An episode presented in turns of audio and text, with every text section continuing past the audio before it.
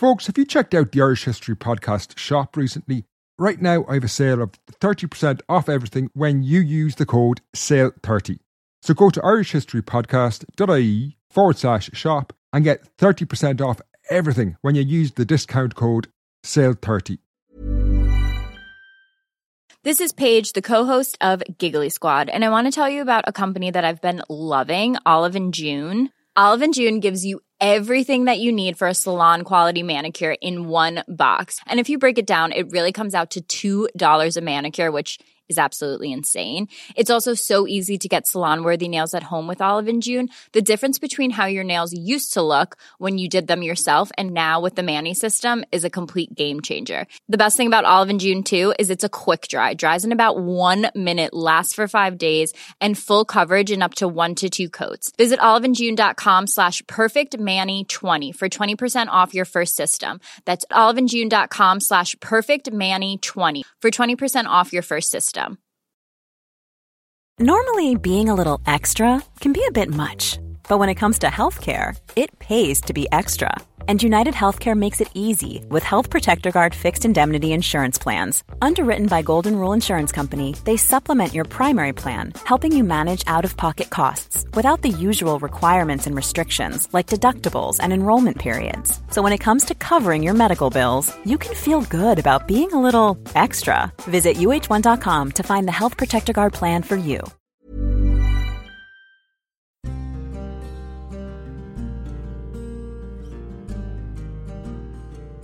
Hello and welcome to the Irish History Podcast. My name is Finn DeWire and this is Tales from the Great Famine in Dublin.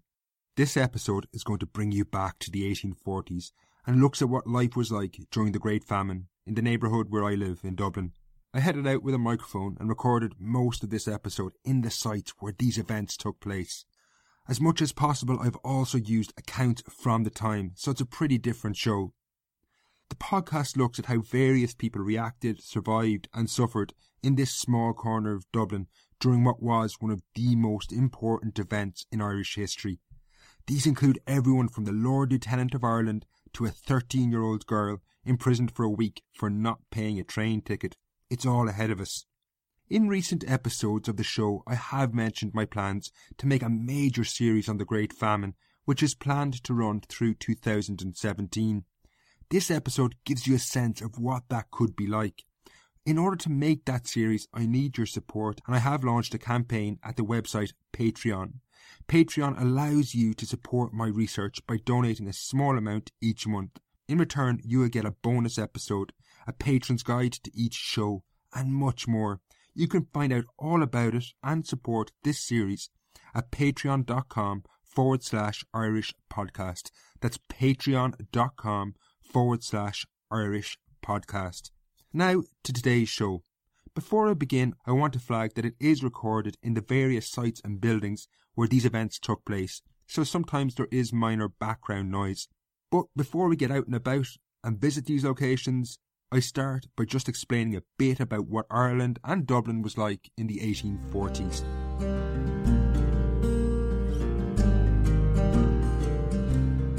In eighteen forty-one, the British government conducted a census of Ireland. In that census, we get a snapshot of Dublin and wider society, just as it was about to fall off a precipice. Four years later, the Great Famine set in, and by the time it had come to an end around eighteen fifty-two, life in Dublin and Ireland was changed forever. The Dublin, pictured in that census, was a radically different place to the modern city. Firstly, it was far smaller. Dublin only extended for a mile in all directions from the city centre, so if you know Dublin, basically there was green fields inside the North Circular and South Circular roads. While the population of the island approached nine million in eighteen forty-one, Dublin only accounted for around two hundred thirty thousand people. Today's city is unrecognisable in comparison in terms of sheer size. For example, in the area I live, Cabra, there was under six hundred people living here in eighteen forty-one, but today the population stands somewhere around twenty thousand. In the nineteenth century, a series of institutions ranging from British Army barracks to asylums, prisons and workhouses occupied much of the land between Cabra and Dublin city. These provide a rich history of life from any period, but particularly during the Great Famine. Before we visit these places, it's worth saying a few words about the Great Famine itself. While it was triggered by the collapse of the potato crop when blight struck from eighteen forty-five onwards, the origins of this crisis lay much deeper in Irish history and beyond the scope of today's show. However, it's worth bearing in mind that the story of the Great Famine is much broader than the story of the failure of just one crop. The collapse of the potato triggered a much wider implosion of the Irish economy, and it affected every corner of the island, rural and urban. It was this, coupled with a ruthless and callous reaction from the British authorities, particularly after eighteen forty-seven, which left Ireland devastated. By eighteen fifty-two, nearly one million people had died, and around one million had emigrated. Today's show looks at the lives of people in one small corner of Dublin and doesn't attempt to explain the entire event or its complex history. That's for my upcoming series. This is just snapshots of life from the homes of the powerful to the prison cells of the powerless. We will begin in the Phoenix Park, a large park on the outskirts of Victorian Dublin. Then, the only public park in Ireland, it was also where the residence of the Lord Lieutenant of Ireland was.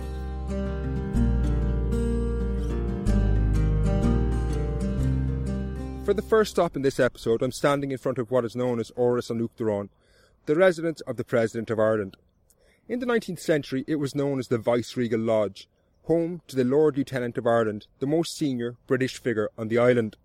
Now, the word lodge gives off the impression that it might be a small house. It's nothing of the sort. The Viceregal Lodge was a huge mansion.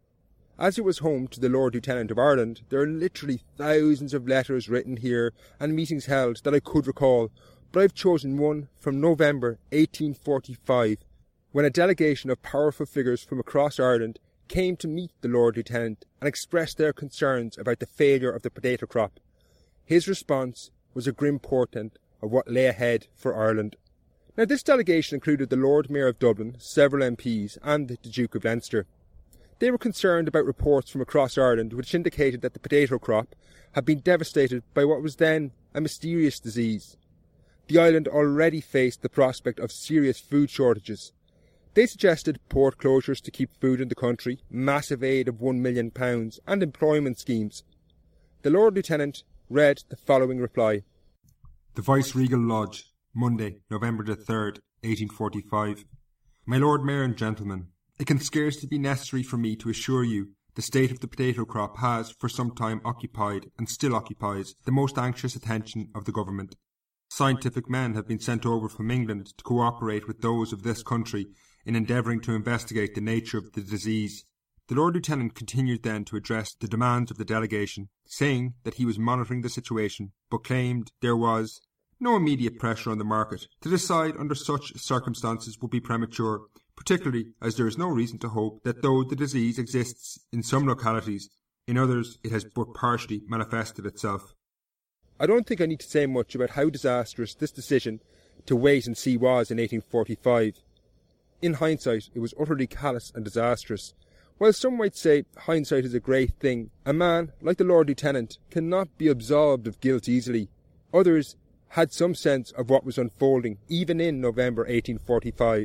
The newspaper, The Nation, criticised his move. The Nation, November the eighth, eighteen forty-five. We never hoped much from the deputation to the Lord Lieutenant, but a nation is on the eve of the greatest affliction God sends as a trial or a punishment. The harvest which promised abundantly is suddenly stricken with a mysterious malady, and a gloom, dark as death, is over the hope of the people. This was just one of what would become a litany of appalling reactions to the Great Famine in Ireland by the British authorities. Next, I'm heading out of the Phoenix Park towards Dublin, where I'll stop at Collins Barracks to look at one of the more bizarre reactions to the Great Famine.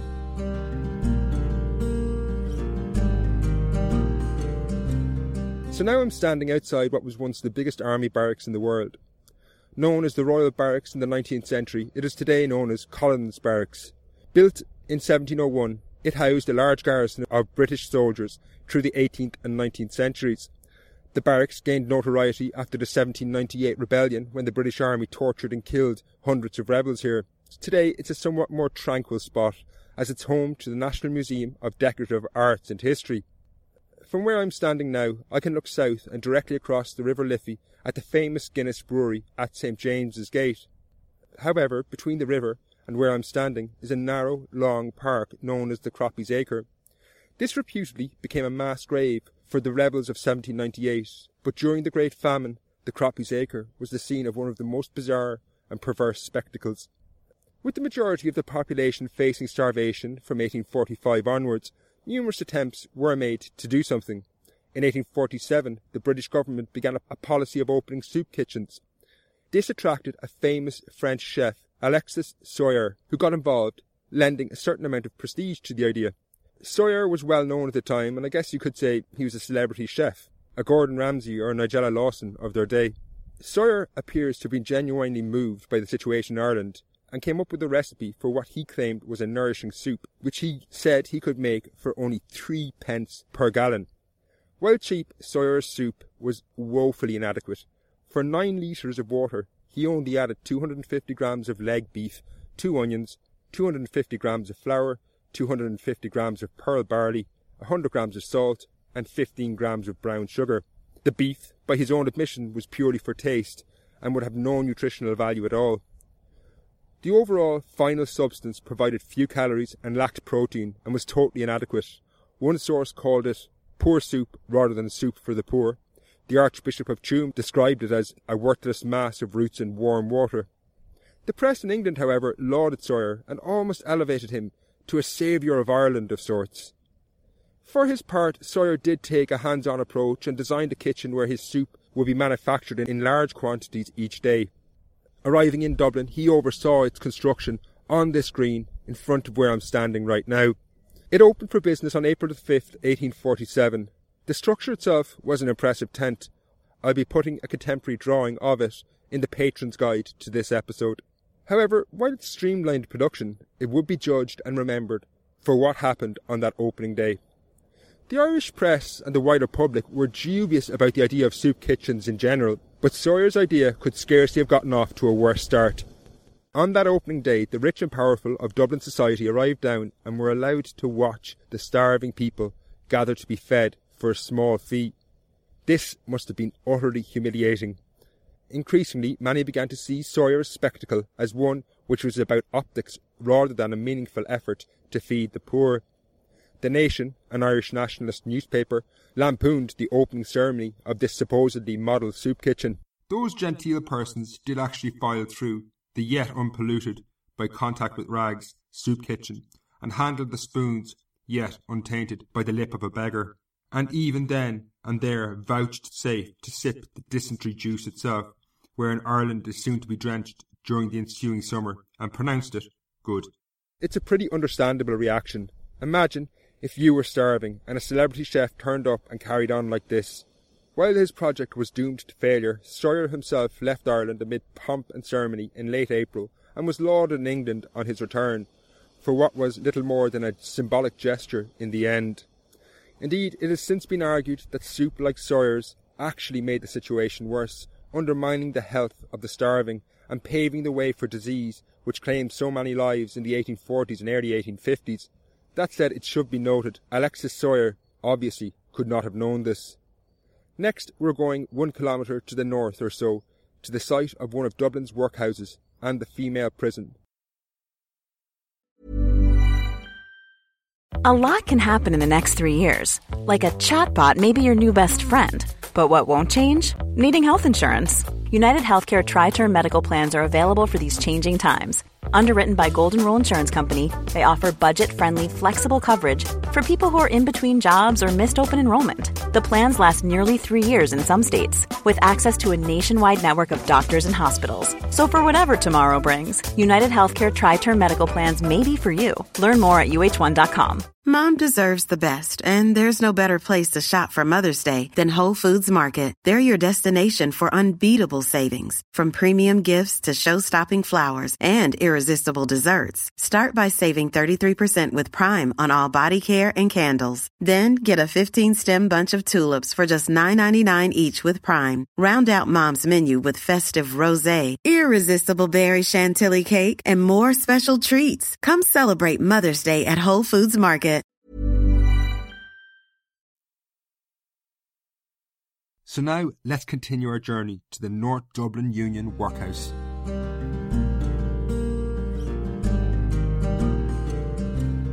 I've arrived now in what is a bit of a busier location than Collins' Barracks.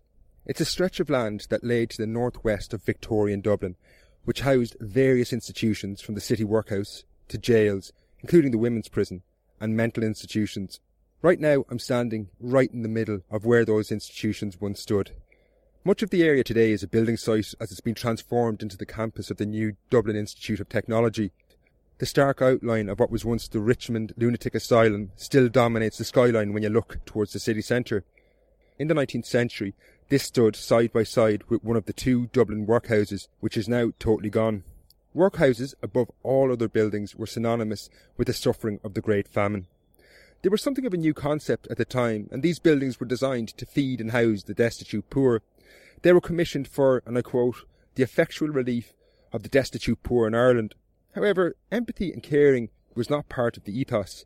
Influenced by Victorian attitudes, they were designed to be the last port of call where only the truly desperate would come. You literally had to have no property or possessions before you were allowed in. While they were fed, the people inside were essentially treated like convicts. They were even labelled inmates. Workhouses were built to look similar to prisons. Inside the walls, the so-called inmates were subjected to a harsh regime where men and women were segregated and daily life was controlled. While one hundred thirty similar structures were built across Ireland by eighteen forty-five, they were totally unequipped to deal with the situation once the Great Famine set in. As the numbers of absolutely destitute people soared, workhouses were quickly overcrowded and disease inside the walls became rampant. Through the course of the Great Famine, one-third of the million or so people who died perished inside buildings just like the one that stood here. In eighteen forty-seven alone, nearly seventy thousand people died in workhouses across Ireland.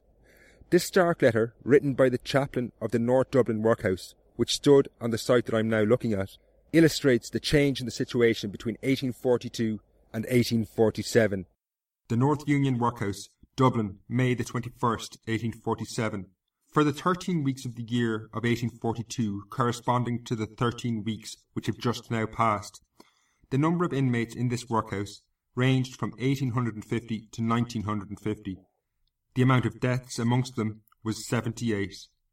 During the last thirteen weeks, the number of inmates varied from two thousand seven hundred fifty to two thousand eight hundred fifty. If the mortality had increased in accordance with the ratio, the deaths should have been one hundred five. In point of fact, how many have died during that period? No less than four hundred forty-three. And yet a death from sheer starvation is, I believe, not yet, thank God, known in Dublin. A rather clear indication I take this to be that there is, as you say, a famine disease that may be prevented but not cured. I remain your faithful servant, P. Murphy, Roman Catholic chaplain to the North Dublin Union Workhouse. From this account, it's clear that by eighteen forty-seven there was already an extra eight hundred people living in a building that was designed only to accommodate two thousand people. The controlled nature of life, the fear of disease and the overcrowding often left people with difficult decisions. They were not actually prisoners, so they could leave if they wished, but outside the walls, the poverty and starvation that they had fled awaited them. When I was sifting through newspaper reports about this site, I came across the tragic story of a man called George Renshaw, who lived very close to here, just down on Church Street. And while he had been in the workhouse, he decided to leave. His is a life often forgotten when we look at the history of the Great Famine, that is, of people who had serious problems in their lives before starvation set in. Their chances of survival were slim. For George Renshaw, he suffered from chronic alcohol addiction. Freeman's Journal, March ninth, eighteen fifty. Yesterday an inquest was held at forty-one Church Street on the body of George Renshaw, aged twenty-seven. Peter Keegan, owner of a cellar belonging to the house, stated that the deceased had at a former period lodged with him for about six months, but left and went to the North Dublin Union Workhouse, for which he for some time remained as an inmate. On Tuesday night he then returned and slept in the cellar. He left on the following morning for the purpose, he said, of re-entering the workhouse, but instead of doing so took to the drink, the means being supplied, it was supposed, by pledging his articles of clothing. At about seven o'clock on Thursday morning he knocked at the door of the cellar and complained of the most burning thirst, of shivering and of violent cramps. After he had a cup of tea and then some grog, His stomach was unable to retain any of these liquids, and the thirst continued. He was offered food, but refused it. After continuing in a state of suffering throughout the day, sometimes walking about and occasionally lying on the bed, he finally settled down on the latter, and in the course of the night was found dead by another lodger. Undoubtedly, by consuming large amounts of alcohol after not eating properly for perhaps weeks, George Renshaw seems to have had an awful death. Stories like his are crucial as they illustrate where individuals' everyday problems collided with the wider catastrophe of the Great Famine. Next, we need to take the short journey north to what was the women's jail in Grange Gorman. The newspapers from the time are full of heart-wrenching stories of what happened there.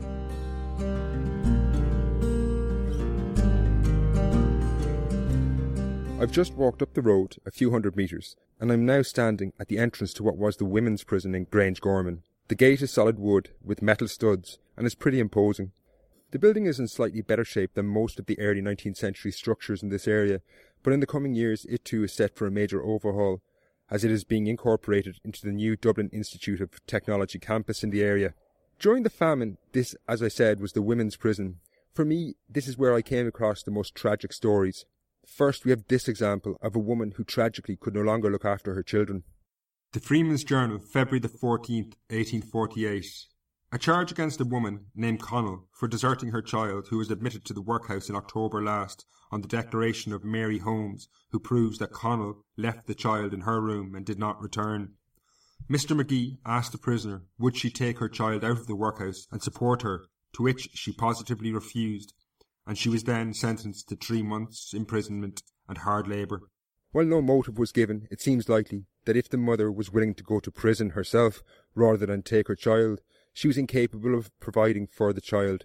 This scenario can't have been uncommon in an Ireland where many adults couldn't feed themselves. Indeed, some women committed crimes just to get into prison, presumably in the knowledge that they would at least be fed there.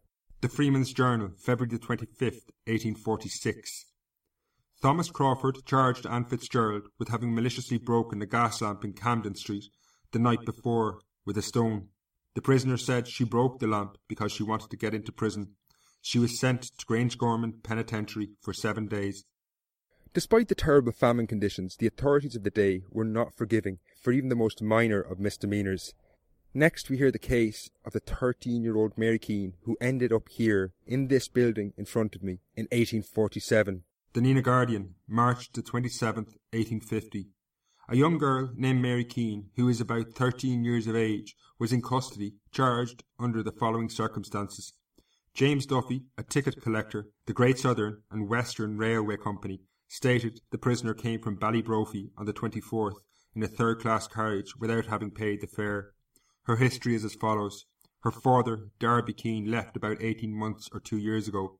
Her mother is dead. Her uncle Michael supported her since. The magistrate sent the prisoner to Grange Gorman for seven days.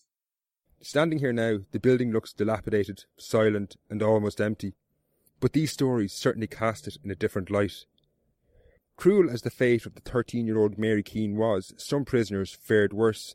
In December eighteen fifty, hundreds of women from across Ireland were gathered inside the walls of Grange Gorman prison. Most had committed minor thefts. Hannah Reardon had stolen bread, or Julia Cronin, for example, had stolen three sheep and a lamb. They were not being brought here to serve their sentences in the prison, however. The Freeman's Journal now takes up the story. The Freeman's Journal, December the twelfth, eighteen forty-nine. It is some days since the transport ship arrived from the Thames to Kingston Harbour, that's Dunleary port outside Dublin, having been chartered by the government for the conveyance of female convicts under sentence of transportation to Hobart Town, Van Diemen's Land. In the course of the last week, the convicts, all or nearly all young creatures, some of them mere girls, were brought down from the Grange Gorman depot and embarked on board the transport. They numbered about three hundred eighty, and owing to the humane regulation of not severing infants and growing children from their mothers, the human freight included sixty more compromising of infants and children belonging to the convicts. The great majority of the poor creatures belonged to the mass of people, or what is conveniently termed the lower order, and are of course Catholics. This ship arrived in Tasmania, Australia on May ninth, eighteen fifty. It's almost certain that none of these women ever returned to Ireland. To conclude, I want to return to the Phoenix Park where I began.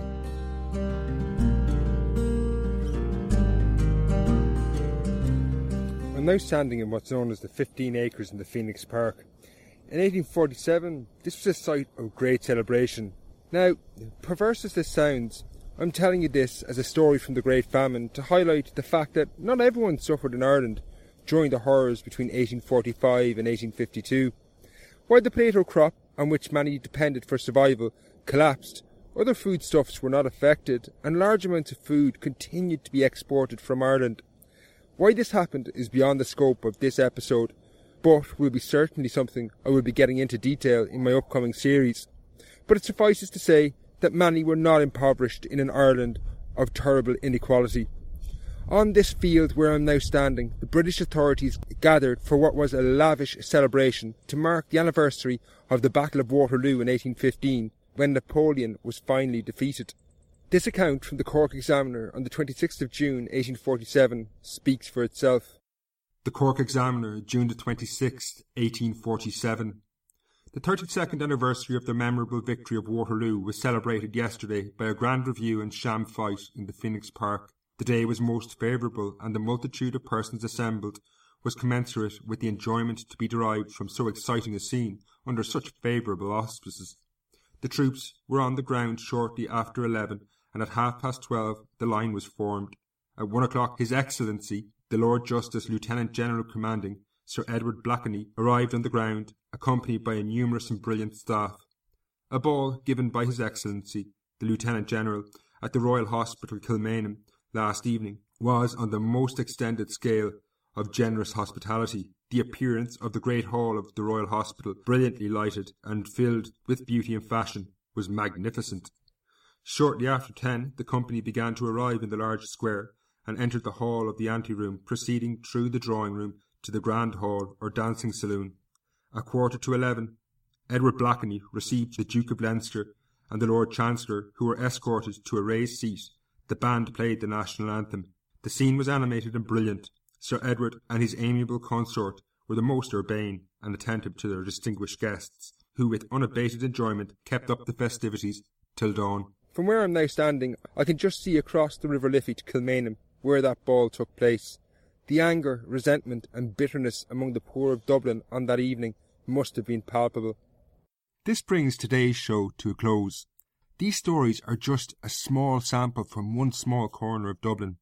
While no area of Ireland emerged unscathed, the story of the Great Famine varied massively from place to place. Whether it's accounts of landless labourers living in cabins in the west of Ireland, or the urban poor living in cities like Belfast or Dublin, these all form part of one of the most important events in our history. As I said, next year I want to tell these stories in a major podcast series on the Great Famine.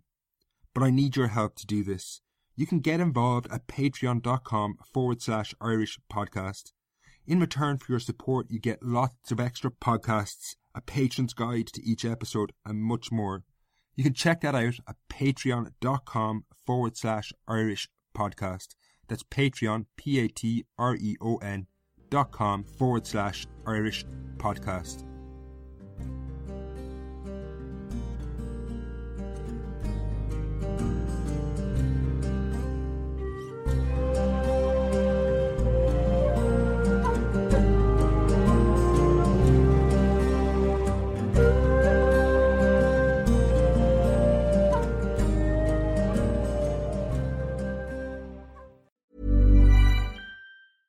A lot can happen in the next three years. Like a chatbot may be your new best friend.